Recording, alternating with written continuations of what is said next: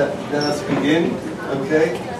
So the Parsha of Vayera, you have sheets? Eli Chevy, have you got sheets? Yes. Okay.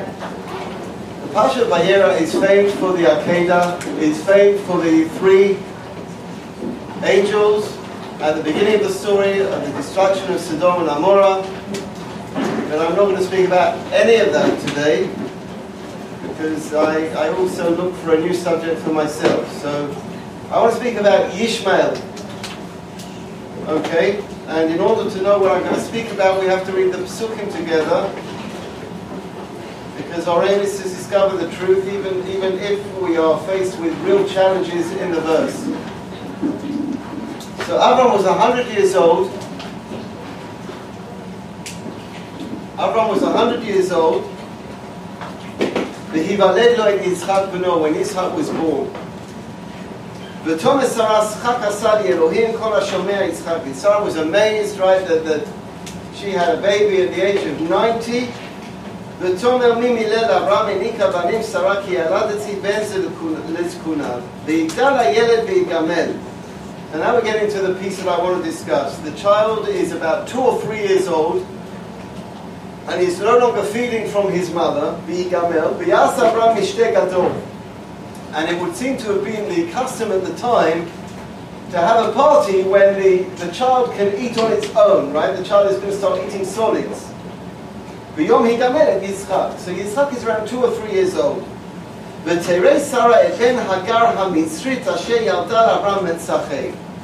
And Sarah suddenly sees Yishmael, who is described here as being the son of Hagar, the Egyptian woman, not the son of Abraham, even though he is the son of Abraham. She sees him metzachek, messing around. V'tomela Abraham, and she turns to Abraham.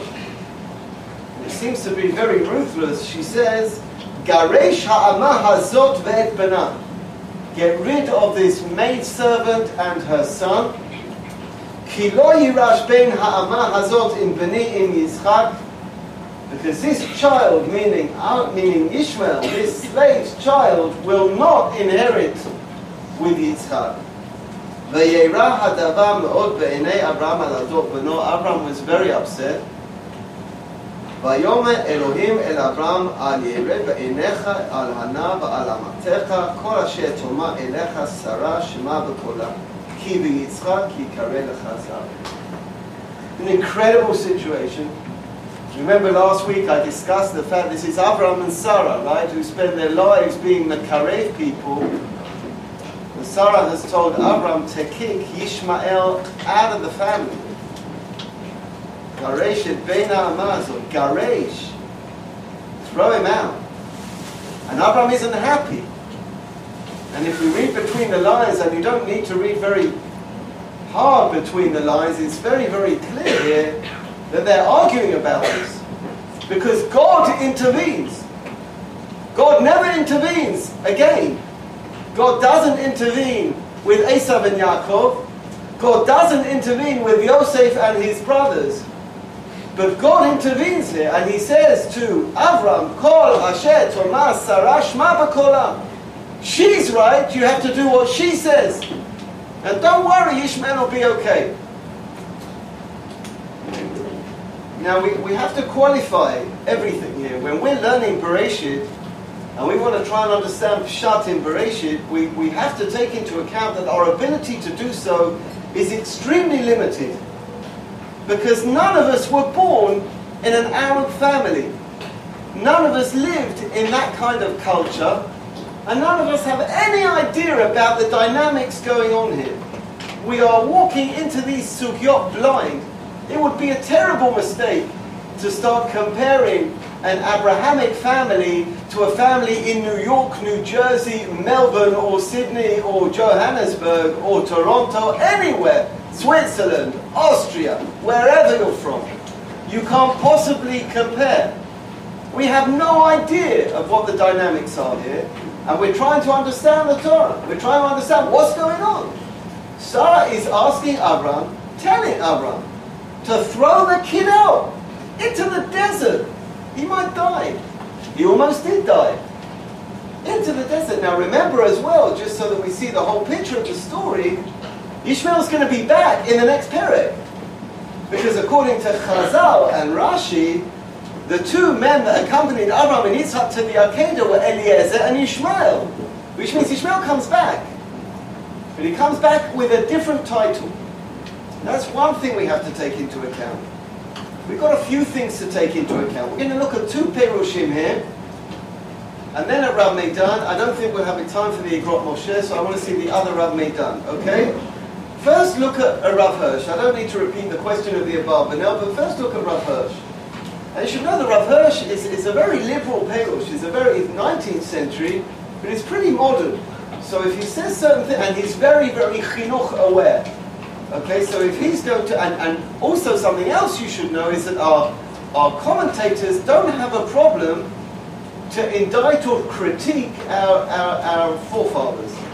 Ramban critiqued Sarah in Lech Lecha and Abram in Lech, sorry, Abram in Lech Lecha. He critiqued Sarah at the beginning of Vayera. And Rav Hirsch critiques Yitzchak and Rivka in the way they brought up Yaakov and Esav. So if they actually defend, it means that there's a, there, there, is a, there is a reason to defend. Rav Hirsch says as follows. Kan ba tior, you see when it says Rashar Hirsch, that's Rav Hirsch. So kan ba tior of Yoshel Yishmael. We have to, we're trying to understand who Yishmael was. We're going to have to listen to Rav Hirsch, but we're going to have to listen to Rav Yaakov Kamenetsky afterwards because Rav Yaakov Kamenetsky is going to add a facet here that Rav Hirsch totally ignores. Okay, but, but we'll, we'll start with Rav Hirsch. We'll go chronologically. Rav Yaakov Kamenetsky is 20th century. Rav Hirsch is 19th century. So kam batio of Yishmael shebo shtei. There are two facets to Yishmael that we have to see. Hu haya bena shel mishpachat Cham. His mother is from the family of Cham, right? Cham, Shem, Cham, and Yafet. His mother is Egyptian. She comes from Cham. Abraham. But at the same time, he was born to Avram. He's a son of Shem. Sarah, hen he as my Now, let's take the whole story. How did Ishmael even come about in the first place? It was Sarah's initiative when she gave Hagar to Abraham. She said, Take her, I can't have children, she will be my representation, and the child that you have from her will be like my child. So it was Sarah who brought Hagar into the picture. It's not like Abraham came home with Hagar one day. Sarah brought Hagar into the picture. קיוותה שיעלה בידה בדרך השפעה המחנכת להכניע תכונת חם, Talil Beit Abraham. It was her intention that if there are two types of families involved here, the family of Ham and the family of Shem, that through Sarah's medium of being the Chanechet, she would influence Yishmael to be a, a good frum boy. תקוותה הייתה שכבעלת הבית תצליח להחניק כליל את השפעתה של הגר, שרה, okay, so she thought that she could over, override any Egyptian influence that Hagar may have on the child. Sarah But Sarah sees as Ishmael gets older. Again, to tell you, how old is Ishmael when Abraham is 100? Ishmael is 13, okay? When Ishmael is thrown out of his house, Yitzchak was 3. Ishmael was about 70 by the way, the exact same age that Yosef was when Yosef was thrown out of his house. I'll come back to that afterwards. Yishmael, according to Rav Hirsch, was not able to absorb many of the ideas of, of Abraham, just a bit. And he actually rebelled against them. We're going to see in the Emes Yaakov a very different picture. דבר שהעולם קידם אותו בצחוק, שבו עלה רק רמז דת של לעג, עליו היה ישמעאל מצחק במלוא פיו. Or people like ridicule, he totally turned into frivolity. He made a whole joke of Abraham's campaign, the ideology of Abraham, the beliefs of Abraham. לפיכך לא היה מסוגל כלל ועיקר לקבל את קדושתו של אברהם, so he can't be the יורש. Abraham Avinu, we're not talking about the family, we're talking about the idea, the idea which we call Judaism. Ishmael cannot continue Judaism because he does not believe it. He thinks it's a joke. Garesh, says Rav Hirsch, לא רק הרחקה מן המקום, אלא פיטורין. v'nituk mikol kesher im abad. He's not being suspended, distanced from the family. He's being disowned. Nituk, he's being disowned from the family. Like an Isha Grusha Isha, a woman who's divorced from her husband, she doesn't have a connection with her husband anymore. It's finished, right? The connection is over. Garesh, okay. Hadavar nishma k'maseh kasher v'achzari, says Rav Hirsch. It sounds like a merciless act by Sarah. Ach hanesibot matzdikot otot siduk kamur. But the situation totally justifies it. יש להסיר מביתם של אברהם ושרה כל פחד שמא לאחר פטירת שניהם תשלוף בו השפעתם של הגר. The Abraham family, the family that we're interested, we're not playing family fortunes when we're reading the Torah. We're talking about the development of the Jewish people, the development of an idea, a theology, a belief. It has to be continued. Sarah's biggest worry is that when they die, Ishmael's going to take over. And when Ishmael takes over, the whole idea has gone down the drain. Everything they ever worked for. The whole belief of the Jewish people is finished because Ishmael isn't interested. Sarah has to make sure that the Yoresh is going to be the Yoresh. We're not talking about money, that the Yoresh is going to be Yitzchak and not Ishmael. She has to make sure that technically speaking, Ishmael can't do this. Where does this come up again? It comes up in the next generation. We're going to read it right in the beginning of the story of Toldot of Yaakov and Esau. Rivka ohevet et Yaakov, v'Yitzhak ohevet Esau. And, and Yitzhak's belief was that Yaakov and Esau could work together. He believed that. He believed there could be a partnership. Esau was a man of the field. He was a man go out and make the money, and Yaakov would be in the yeshiva, and they would come together. This is a brilliant combination of what we will call later Yisachar Zavulun. We're going to call that later Yisachar Zavulun. And that's what Yitzchak wants. And Rivka says to Yaakov, no. She says to Yitzchak, no. Esav is a liar. He's a cheat. He's deceitful. He's a cheat. He says one thing and does something else. She's his mother. She's his mother. It's not a maid. It's not Hagar's son. It's her son, Esav. Rav Hirsch does something spectacular in Parshat Toldot. Just take a, a time out for the moment. For the, just listen to this. We know the story, right? We know the story that Yaakov dresses up as Esav and gets the bracha. We know that story, right? Rav Hirsch asked the most incredible question on that story. Um, and you kick yourself that you didn't ask that question. And then you realize you're not Rav Hirsch. That's why you did not. But the question's obvious. If you want to trick someone, if you want to cheat, and a lot of people know how to cheat and trick, right? The last thing you want to do is get caught. It's the 11th commandment, right? Don't get caught. You don't want to get caught. That's the biggest problem is getting caught. That's stupid. If you're going to do something wrong, don't get caught. So Rav Hirsch asks, this, asks the question, so Rivka gets Yaakov to dress up as Esav. What a ridiculous idea. She was going to get caught straight away. Because Esav's going to walk through the door 10 minutes later. So what's the point? It's a bracha. It's not stealing money. Yaakov, eh, Yitzchak will realize what it is and give the bracha back to Esav. What a ridiculous scheme. You're dressing up Yaakov as Esav, and Esav's going to walk in the door 10 minutes later. It's a trick that Yitzchak's going to find out about five minutes later. What's the point? What's the point of the trick? It doesn't work. Mele, if you sign in for nights in and you go missing and no one knows that you signed in. Mele, you tricked everyone except for yourself. You're the biggest fool.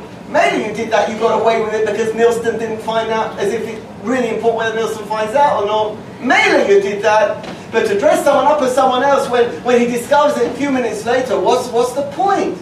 This is what Rav Hirsch says, it's Gavaldi. You have to hold, hold yourself so you don't fall over. It's incredible Rav Hirsch says. Rav Hirsch says, Rivka was arguing with Yitzchak all of the time. She was telling him, Esav is a cheat. He's tricking you. And Yitzchak said, what are you talking about? I'm Yitzchak.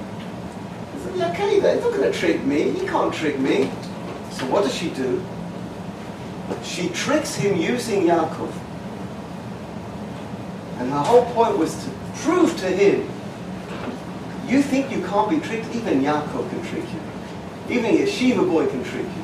You think Esau can? The whole, the whole episode she did, says Rav was to prove to him that he could be tricked. She wanted to be caught. She wanted to be found out. He said, Esau's a fraud. And Yitzchak didn't believe it. Avram didn't believe it either. He didn't believe that Ishmael was a fraud. And the mother knows more than the father. That's why. All of you know that. I ask you if you're allowed to do something. If you say your father says yes and your mother says no, we know that means no. Your father has observant status. He doesn't have, he can't make decisions, right? Your mom makes the decisions. You have to, you know that, right? You know that. That you, you can get your dad to say yes about anything. You put your lovely daughter face on, you cry a little bit, and your dad says yes. Hundreds of times my kids have walked into the house, they ask for chocolate, I give them chocolate. My wife walks in, she says, why are they eating chocolate? So I said, well, they, they asked for chocolate. She said, yeah, but they're eating supper now. So I don't know, they asked. She said, you run a school, like, what the, you get the chocolate? And my kid's like, she got away with it, right? Because she went to Amma. Amma's got no status, right? Imma's got, so Imma says, Imma knows, because Imma knows you. Imma knows every face you make. She knows every in and out that you make, and it's the same here. Sarah knows Ishmael. Go over the page. Sarah knows Ishmael.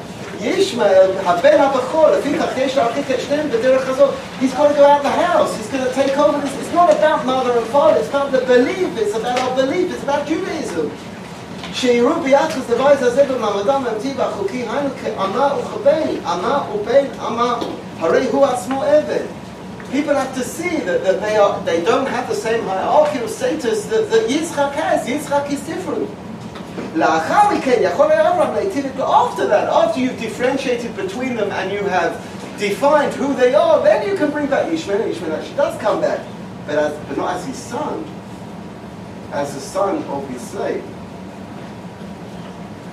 וכן עשה, לא בכדי חוזר אצלנו האמה הזאת, ולא עלה בדעתה כי לעולם לא יירש בין אמה. She keeps it, you have to, he has to be defined, people have to know, it's not Yitzhak and Ishmael, on the same level. Ishmael is on a different level. He's on a lower level. No one should ever have a havamina that Ishmael's going to take the Yerusha.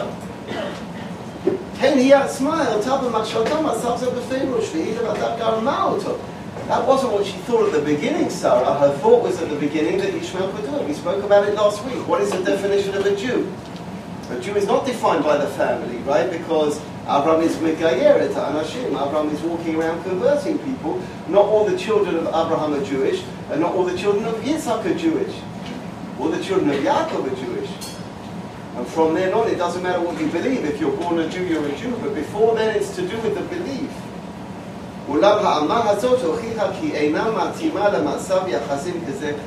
She has proven herself not worthy, and therefore he has to be removed from the family. So that's the picture that the Emet Liakov paints. And the picture that the Emet Liakov paints is not a good picture. Rav Hirsch paints, sorry. Now let's go to the Emet Yaakov. Now the Emet Yaakov is going to paint a different picture to what Rav Hirsch. Rav Hirsch is talking about a son who could have been something, but he wasn't. It didn't work out that way. He didn't fulfill what Sarah had hoped would be, and therefore he has to be removed. The Emet Yaakov helps us a bit more because the Emet Yaakov gives us a bit of background that we don't have because we don't live in that kind of time and in that culture. Have a look at the Emet Yaakov. Rav Yaakov Kamenetsky. Nehuri actually tore out embraced Sarah. It's quite shocking that Sarah speaks the way that she does. Abraham betikufa hahi haya b'mea shana. He's a hundred years old. V'terach aviv wadayin chai. The first question Rav Yaakov Kamenetsky has is, Abraham's not even near the age of death. He doesn't die for another 87 years. So why does Abraham have to start sorting out his household at this stage of his life? Why does he have to start worrying about who's going to inherit him at this stage of his life? ואף על פי כן כבר מתחיל השר לדון ולהתווכח על דבר ירושתו של אברהם. She's already worried about who's going to continue the idea, who's going to carry on the idea. It's very difficult in life to differentiate between real belief and ego. I had a, a great example in my yeshiva. And many yeshivas break up this way because of ego. One of our Rashi Yeshiva, Rav Amital, before, when he turned 80, he decided that uh, he didn't want, he, he spent his whole life building the yeshiva. He built it with his own two hands and with Rav Yitzchak, his partner. And he didn't want to die without knowing that there was a future. So he, uh, he set up a committee to find someone to take over for him. And that's what the committee did. And while he was still alive, he made sure that the people who were going to take over for him were running the yeshiva. Why? Because he understood that the idea was greater than the person. A person who, who runs a program in a way that it can't live without him He's not really looking out for the program, he's looking out for himself. It's an ego trip. You really care about everything you want you to have in place so the place can run without you. Right? The place can work without you. Because you care more about the place than you do about yourself. So Sarah is totally, totally focused on her belief. And she's worried already. Is like Abraham is in, in our terms he's about 55, right? He's 100, but in, in, in, in biological terms of those times, he's, he's mid-age. עוד יש לי כבר have another question על מה שכתב ויגדל הילד ויגמל. ותראה שרה את בן הגר המצרית מצחק ותאמר לאברהם גרש אמר זאת בבנה. הרי שלא רצה שרה לגרשו רק עד אחר גמילה. What, what's so special that Sarah wanted to throw Ishmael out after Yitzhak stopped feeding? What, what actually happened now that made a difference for Sarah? And now he's going to explain about the Emet Mevua Midrash. שכבר שנולד יצחק, one Midrash says that when Yitzhak was born, Yishmael already had derogatory things to say. שוטים אתם, אני בכור ואני נוטל בשניים. You are fools, I'm the firstborn, and I take double. Not him, not this little baby. ואם כן, מדוע לא רצה שר לגרשו מיד? So why did she want to throw him out straight away?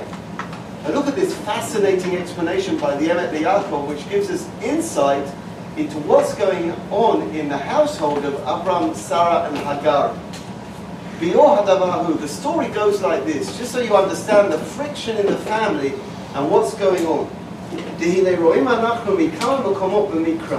We have seen in certain places, I can prove this from Tanakh, says Rabbi Yaakov,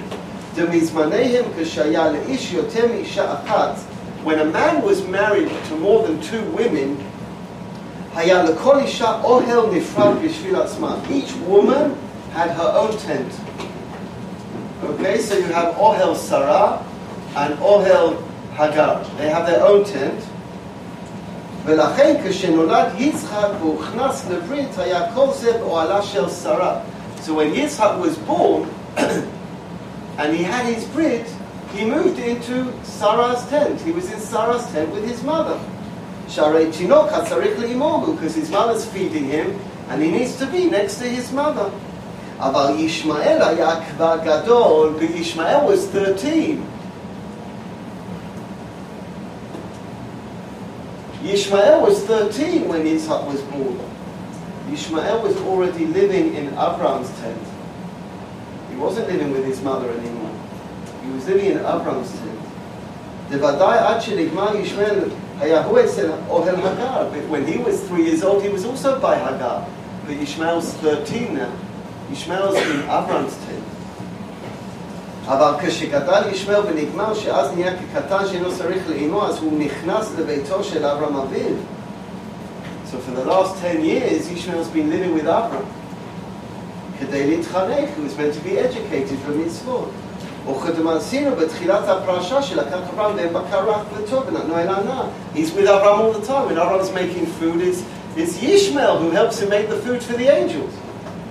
ופירש רש"י ז"ל, זה ישמעאל לחנכו במצוות. ראינו שהוא היה מצוי אצלו כדי להנחו. You understand what's going on now? The Yitzchak, as he finishes weaning with Sarah, is about to move into the tent with Ishmael. No way. They're not rooming together, these two. There's no way they're not rooming together. ולפי זה נבין הכל. מכיוון שנגמל יצחק ויצא מאוהל אמו ונמסר לרשות אביו, because Yitzhak had finished feeding from his mother, he was about to move into his father's tent. להתחנך. אז עשה אברהם משתה גדול, and that's a big party. That's why he had the big party, right? Because Yitzhak, it's like what we do for a mitzvah at three years old, what we do for a mitzvah, he's moving into his father's tent. It's a big deal. That's why he did a mishte. הרי זה כמו שאנו עושים משתה גדול ביום בר מצווה, משום שאז הוא נכנס רשות עצמו. So So he brings the example of Shmuel as well. "Uma ata ra'ata Sarah ben Hagar mishiv mesachek." Now she sees the friction. Ladies, what's the friction? How many of you, just show me your hands, how many of you are older than one of your siblings? How many of you were the firstborn in your family and you had a sibling came about two years after?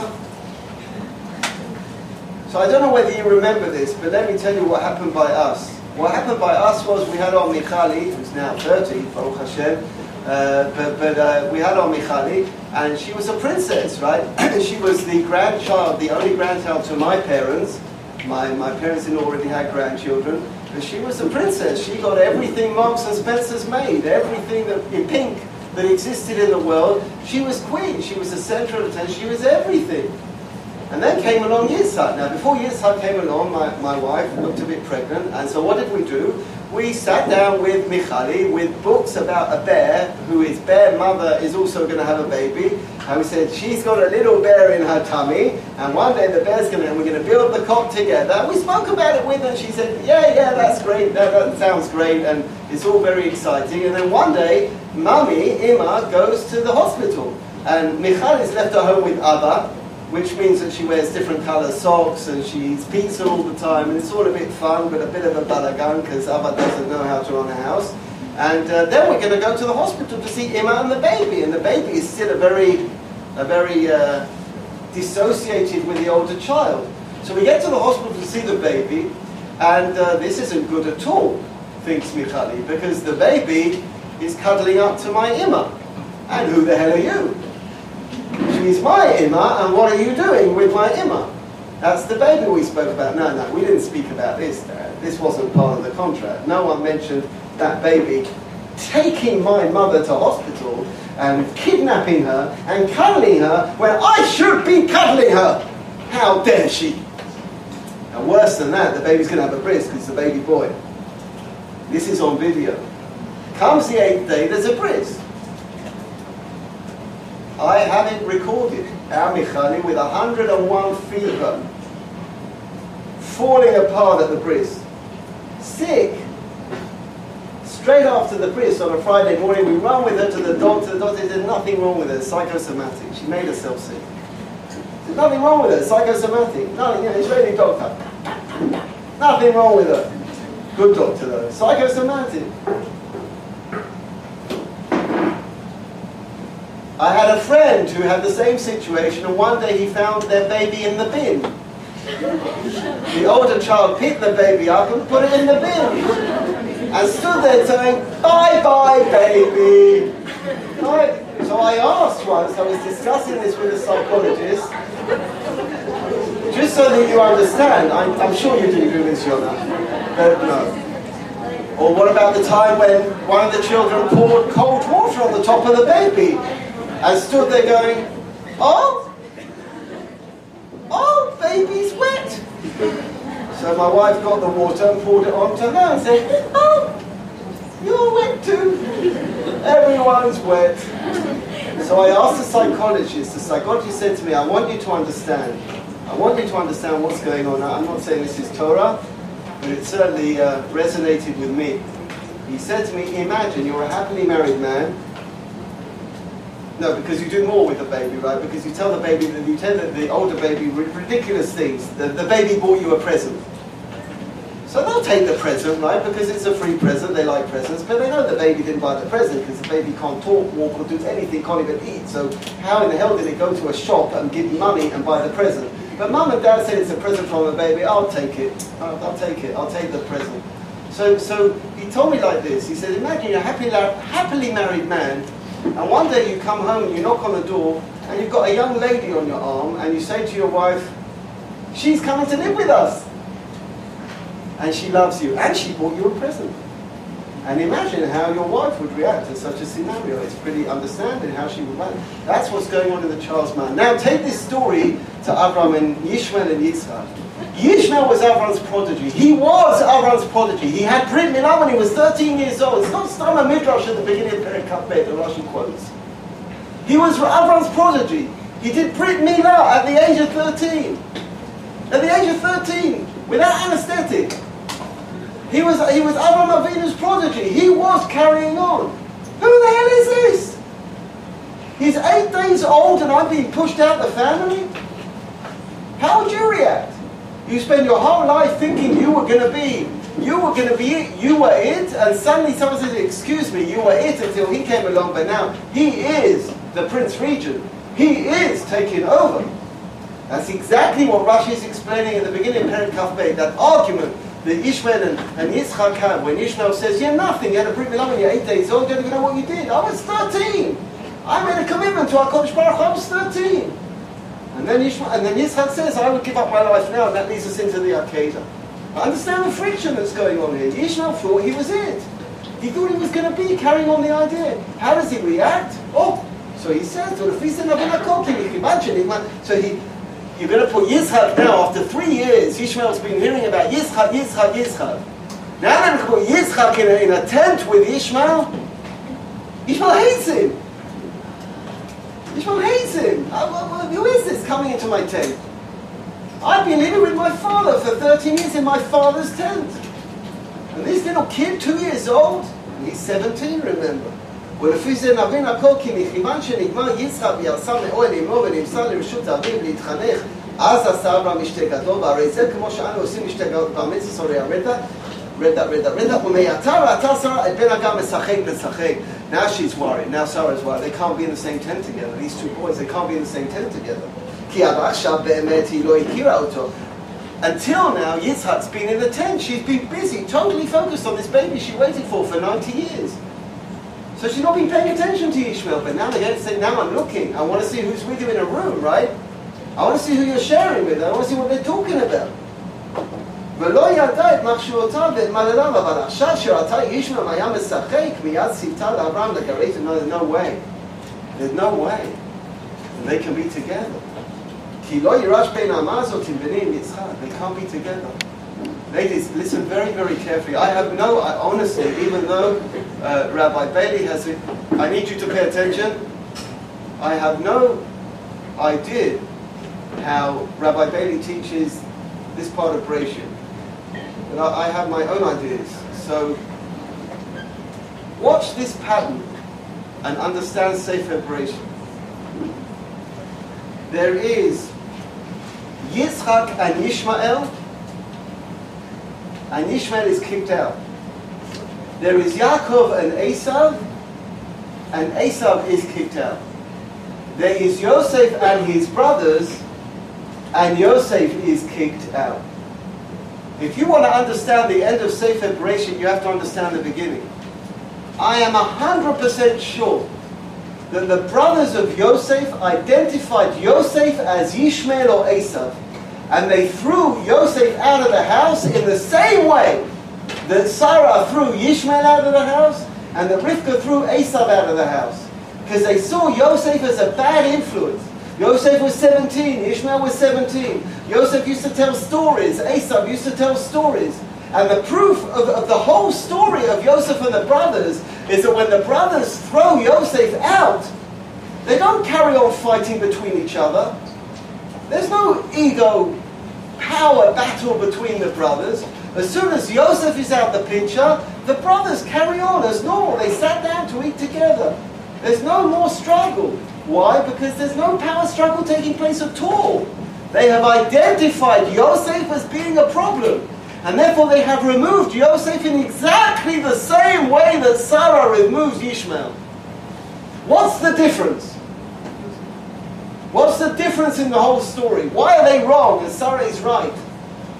Who is missing in the story of Yosef? The mother is missing.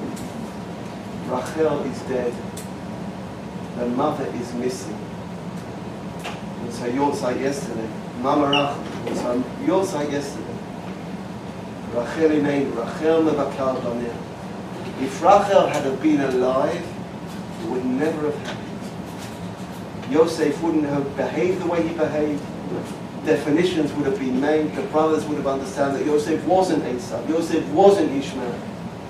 But she was dead. She wasn't there. Yaakov was the father. He wasn't the mother. And the dynamics, the brothers were simply following the same pattern that you see with Ishmael and Esau. It always amazes me how people always come on the brothers and Yosef, the brothers and Yosef, but, but Sarah did the same thing. Sarah did the same thing.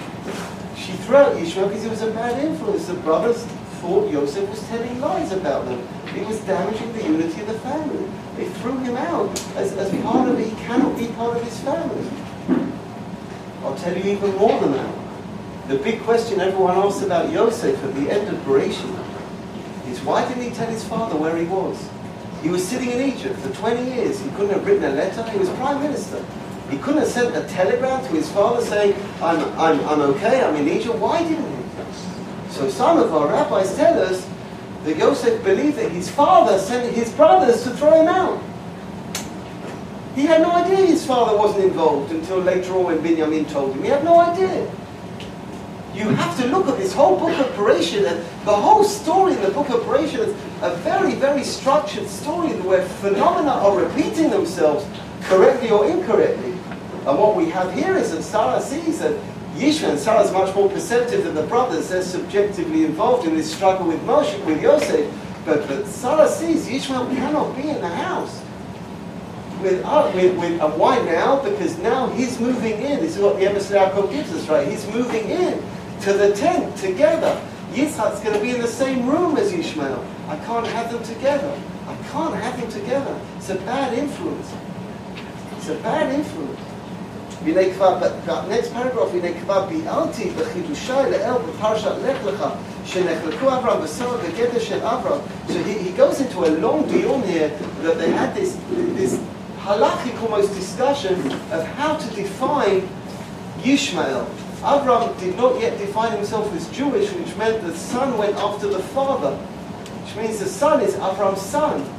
But Sarah is of the opinion that they were already Jewish, which means the son goes after the mother, which means Ishmael is not Jewish. He's not part of the family. He goes into a discussion there uh, uh, about, the, about a debate that was going on. Where is Ishmael's place? What we have gained from um, the Emet, the Yaakov, however, is, is, is insight into what's going on. Why Biyom Higamel? Biyom Higamel, and three. Don't take three years old as being uh, as being a little baby. You know, we're going to learn at the end of Vayera that Sarah was three years old at the beginning of Chayei Sarah. Sarah was three years old when she came to give give water to the camels. And people say, "What are you talking about? Since when does a three-year-old give water to camels?" So my eldest daughter was in was in school, and uh, the teacher was talking about this. And then an Ethiopian girl put her hand up and said, "Yeah, I used to do that in our village when I was three. My job was to bring water to the camels." So it just goes to show you what pshat is, right? We don't do that in Teaneck or in Johannesburg, but they do do it in Ethiopia, which is much more similar to the desert that, that our forefathers were living in. So, so Rivka, when she was three years old, was feeding the camels. So Yitzhak, when he's three years old, it's like his bar mitzvah. And if he can't move into Yishmael, he can't move into that tent. So Sarah is not, she's not looking at the family per se, she's looking at the Jewish ideal. We're going to see in Parshat Toldot the digging of the wells, that Yitzhak digs wells. When we're talking about this family, we're not talking about family fortunes and family dynamics, we're talking about the beginning of the Jewish people, the beginning of a Jewish idea. And, and tough decisions have to be made. Go over the page to Rav Meidan he asks a question. Is, is Sarah's drisha,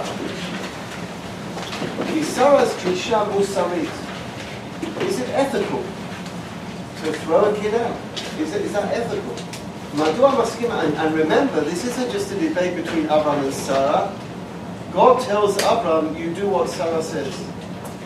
God puts a khatima on Abraham's actions. God says, you do, you do what Abraham says. מדוע לא דאג אברהם להביא את חגר ואת ישמעאל בנו אל חוף המבטחים? Why doesn't he look after them? Why doesn't he look after Ishmael and Hagar? אלא הפקיר אותם לתלאות המדבר עם אדמו"ר אשר אמר, he threw them out to the wilderness. It's, it's hot out there, people are thirsty. התורה מעסיקה את סעדה שלה בדבר אחד, ישמעאל היה משחק. The only justification for what Sarah does is the Torah says that Ishmael was metzachek who's messing around. Mativo shel What What does it mean, messing around? This messing around that damns Ishmael into exile. He was messing around. And that's a justification for Ishmael to be thrown. Mapsul Yeshbo, what, what's wrong with him? Stamet Sachek So someone who, who uh, in Hebrew means they're, they're making fun of. ננסה לצייר את שהתרחש בבית הרים מולדת יצחק. So let's go back to the story we just told.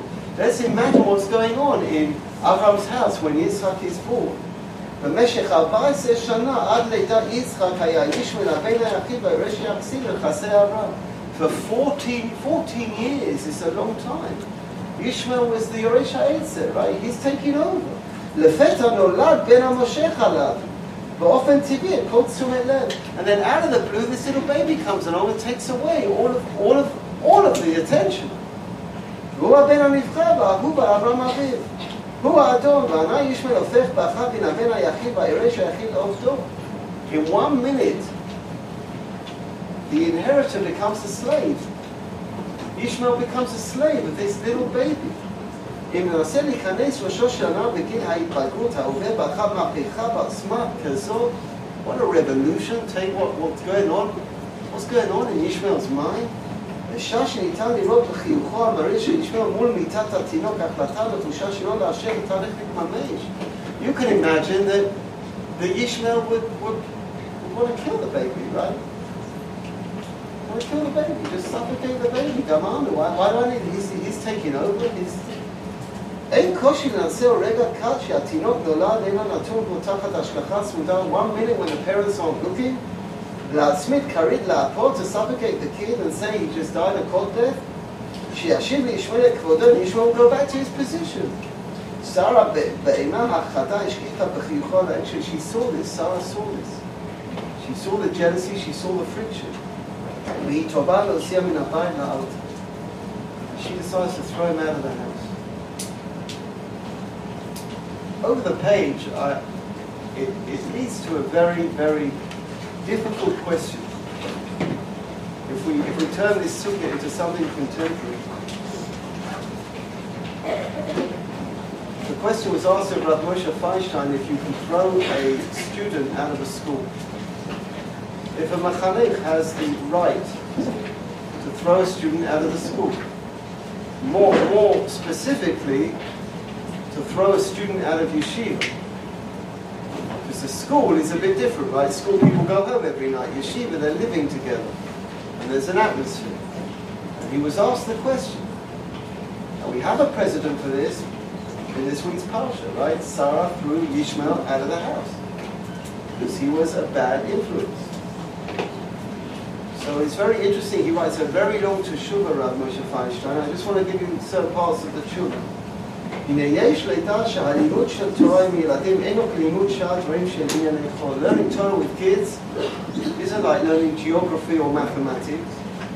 שעל המורה הוא רק להסביר לתלמידים שידעו הדבר ואין נוגע להמורה כלל אם ייכנס כל כך בלית הנפש של תלמיד עד שיתקיים גם במעשיו כל מה שלמד. Teacher's teaching geography.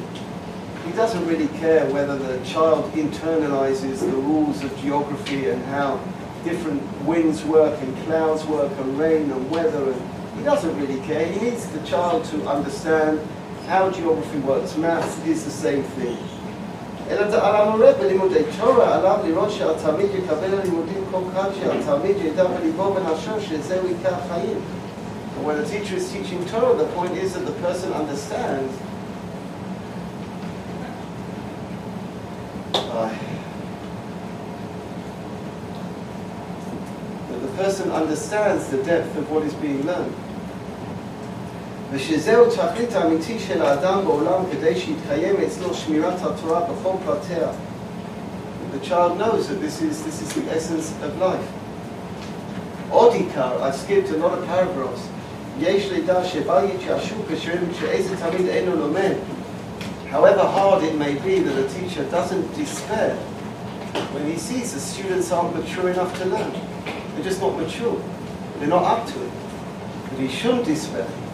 It's very easy to despair. אינו לומד כראוי, ואף כשאינו מתנהג כראוי, and even when the student is rude, is blatantly rude, insulting. כי אם אינו מקלקל את האחרים, צריכים להחזיקו להתקלקל עמו. Listen to this sentence. אם אינו מקלקל את האחרים, צריכים להחזיקו ולהתגלגל עמו.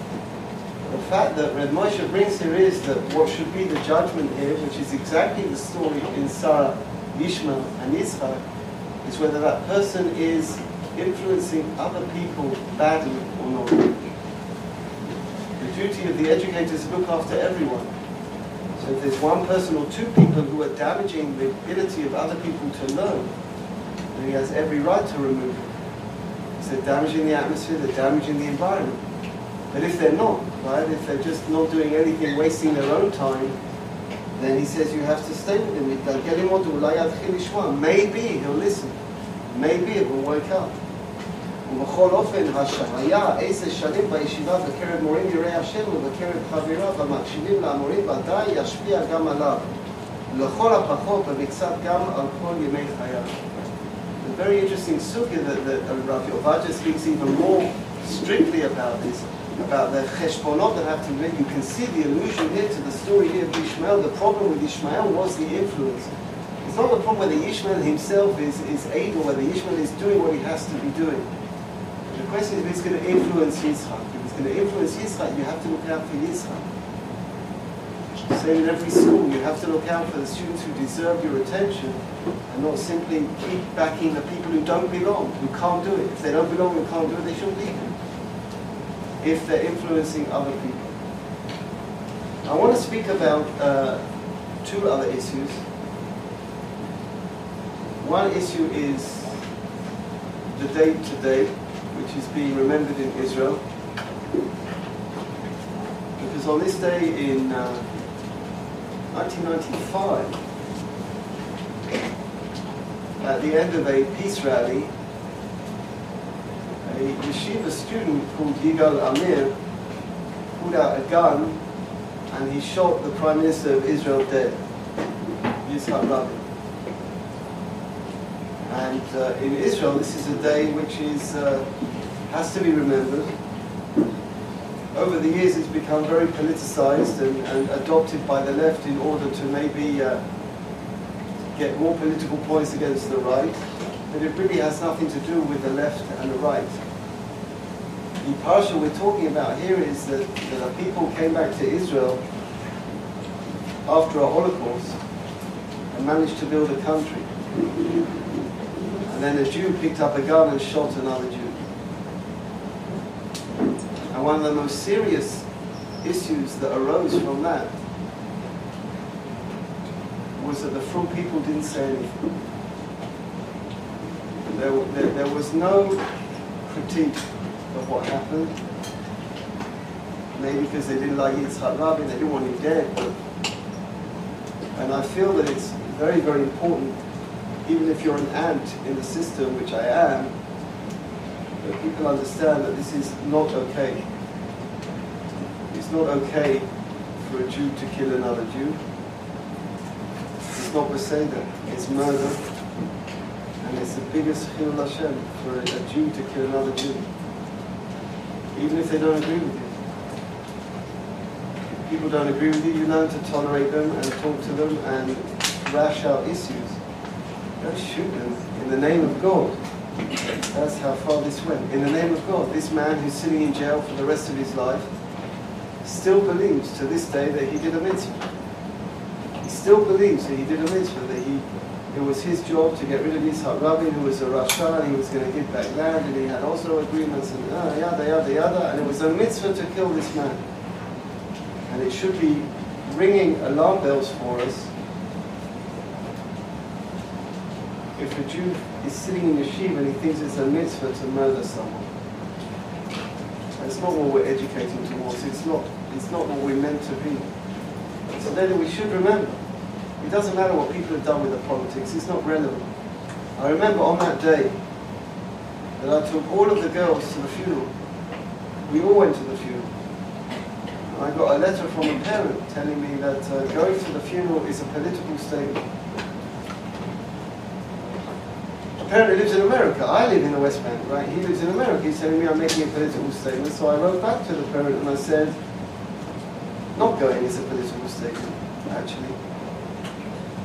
And a Jew has been killed, and, and people with kippot and people who study in midrashot and yeshivot should be at the funeral to show that they don't agree with that. That's not right. That's not the way to behave. To, to not tolerate other people is not the way to behave. And to not accept other people for what they are is not the way to behave. And to shoot them is not the way to behave. And so I think it's important to, to remember on this day it was a terrible day. I remember, I remember that when I, I flew to America a week later, and people were shouting at me in the airport because of the kippah, and there was such friction in the country, on the, on the brink of civil war. I don't know whether you know anything about this, whether you ever learned anything about this, what led up to this, what happened here. Yitzhak Rabin was a was a Gibor Israel, he was a Ramatkal, he was a chief of staff, he was a prime minister, he was Melech Israel. And a Jew shot him, it's like Gedalia. It's like a, Jew killing, he went into Korban because of Tzom Gedalia. You have a fast day because of Gedalia. Because a Jew killed a Jew.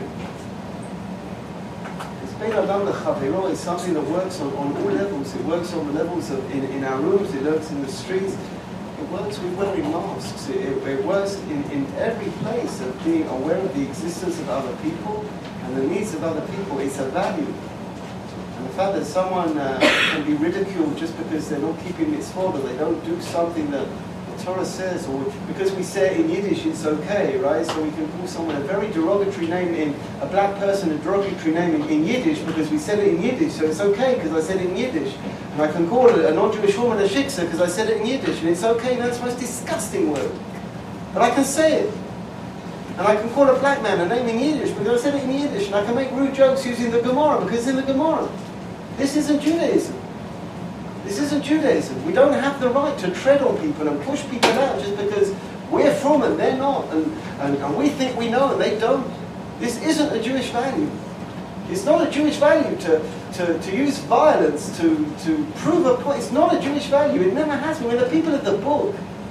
We resort to defending ourselves when we're attacked. We have an army which is called the Israeli Defense Force. That's the name of our army, the Israeli Defense Force.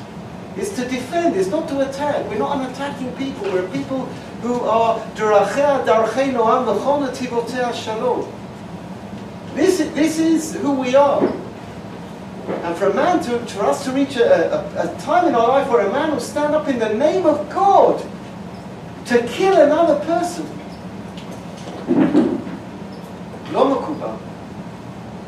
Someone else died on this day.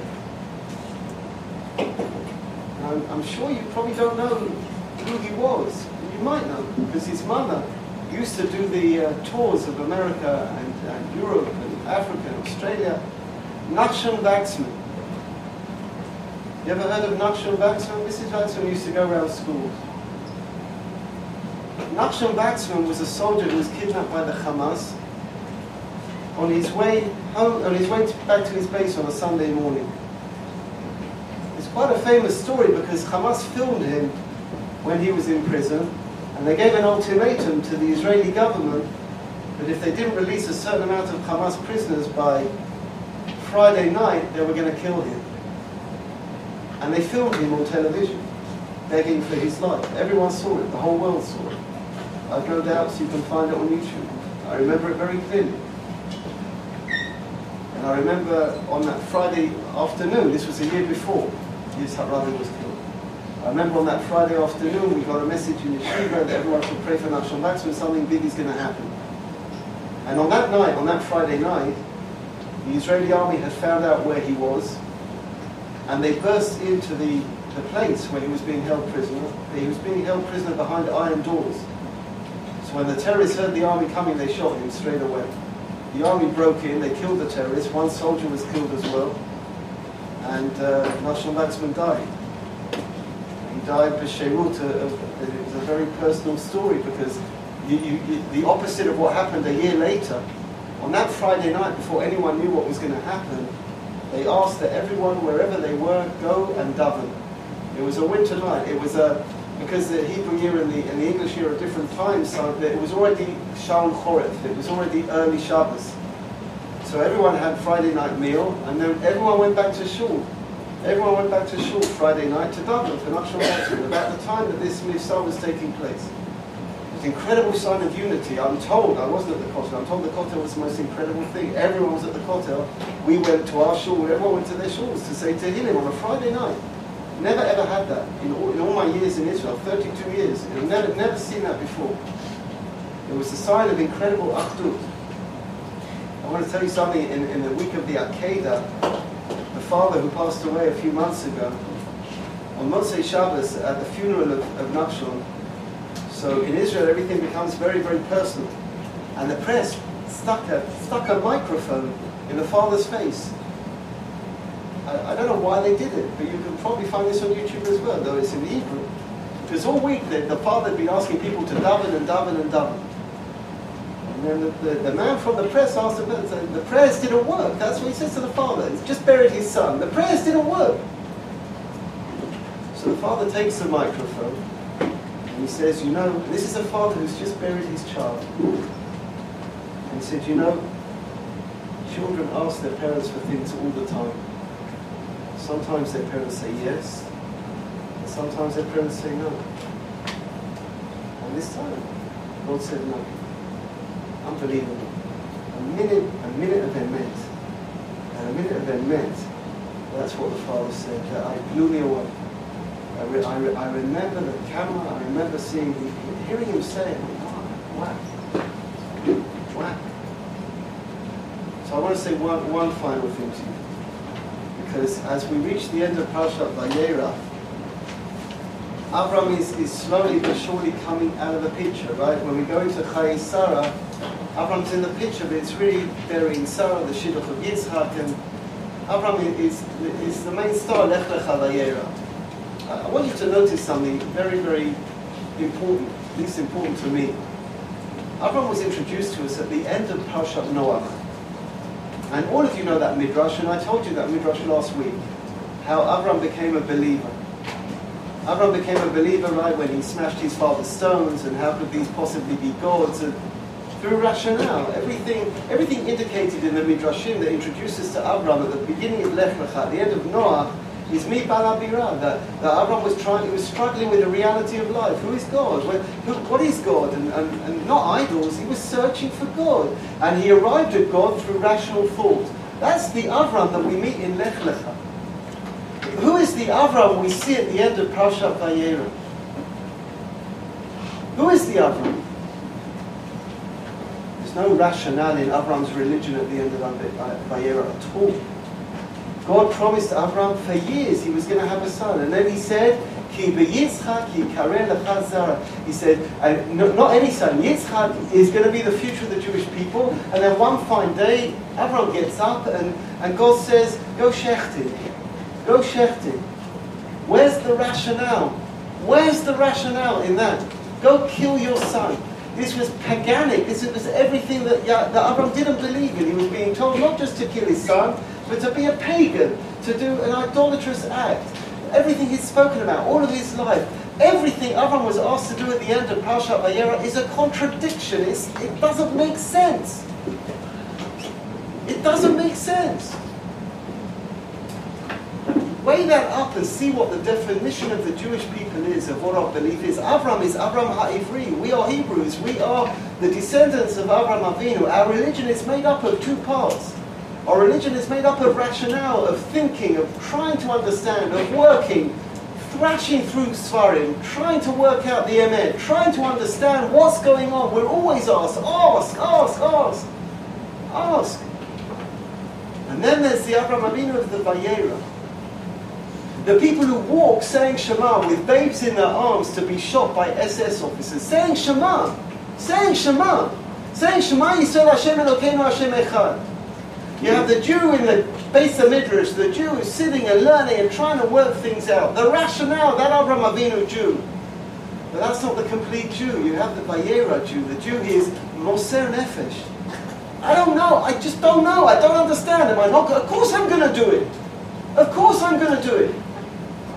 I don't understand. I don't understand. I'm not prepared. I've been discussing the Holocaust since I was 16 years old. I will never speak about God in the Holocaust because I don't understand, so I won't speak about it. I don't understand. Gamanu. He's God and I'm a human being and nothing to discuss. There's no answer that I can give without desecrating the dead, desecrating the living, desecrating God. There's nothing I can say. We have Avram Avinu in Lech Lecha where we study and we learn and we try to understand and understand and understand. We have the Avram Avinu in Vayera. And sometimes we don't understand.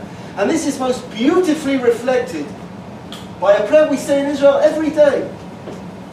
Every single day in Israel and on Shabbos in Chutz La'aretz we say, Ein Kelokenu, Ein Kadonenu, Ein Kamalkenu, Mi Kelokenu, Mi Kadonenu.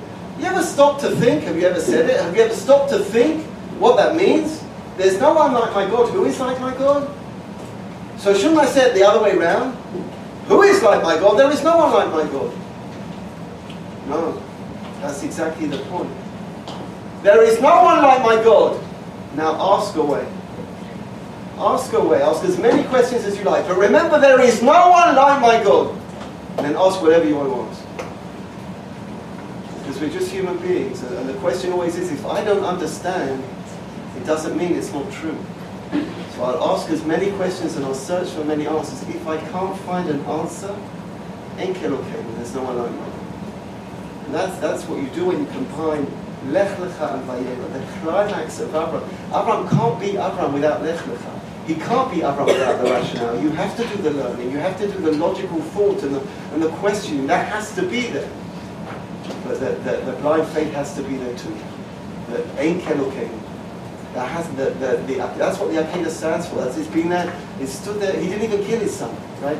The, the, the Chevra in, in Poland, they, they, they watched their children die. They watched their children die. Let me tell you a story what happened in Tarnow. Listen to this about, listen to this Akedah that happened in Tarnow. I'm sure Jeremy told you this, MTA, in Tarnow. I know you were running late. It was the night time, right? But there's a woman walking with two children in the streets of Tarnow. She has two children in both her hands. A German jeep drives up, stops in front of her, takes both of the children and drives off. She runs after, this is testified, she runs after the jeep, screaming, Give me back my children! The SS jeep stops. He opens the back of the jeep, he says, Choose one. That's what he says, choose one. Think in your life, a situation like that, choose one. She's got both children screaming to her. They, they're old enough to understand what he's just said. Both begging for their lives. A mother looking at two children. She chose one. So she chose one. And she carried on believing carried on believing. Can you explain it? No. Ever, ever. That's who we are, that's what we are. It's ein kelokenu, mi kelokenu. Ask any question you want. Mi kelokenu, mi kadonenu, mi kamakenu, mi kamoshenu. But if you don't get the right answer, I promise you, you won't always get the right answer. Ein kelokenu, there's no one like. That is the climax of the Akedah. That's what the Akedah represents. And that's what the complex figurehead of Abraham represents. That he is on the one hand, he's on the one hand uh, a rational, thinking, intellectual person. But on the other hand, he isn't too intellectual to think that he is God himself. And he understands more of the world than God. He can even question God. We've seen some very important things. We've seen some fundamentals in in education and, and ideology. I spoke a bit about Yitzhak Rabin, about the way we need to behave as religious people specifically. Our, our, our religiosity should be reflected in our behavior. And this end piece about, about Avram, and um, Sil Nefesh, that, that, uh, which is Nachshon Wachsman's father, right? Just buried his son. He said, sometimes our father doesn't give us what we want easy to say in shiur, much harder to say in reality. Okay, stop.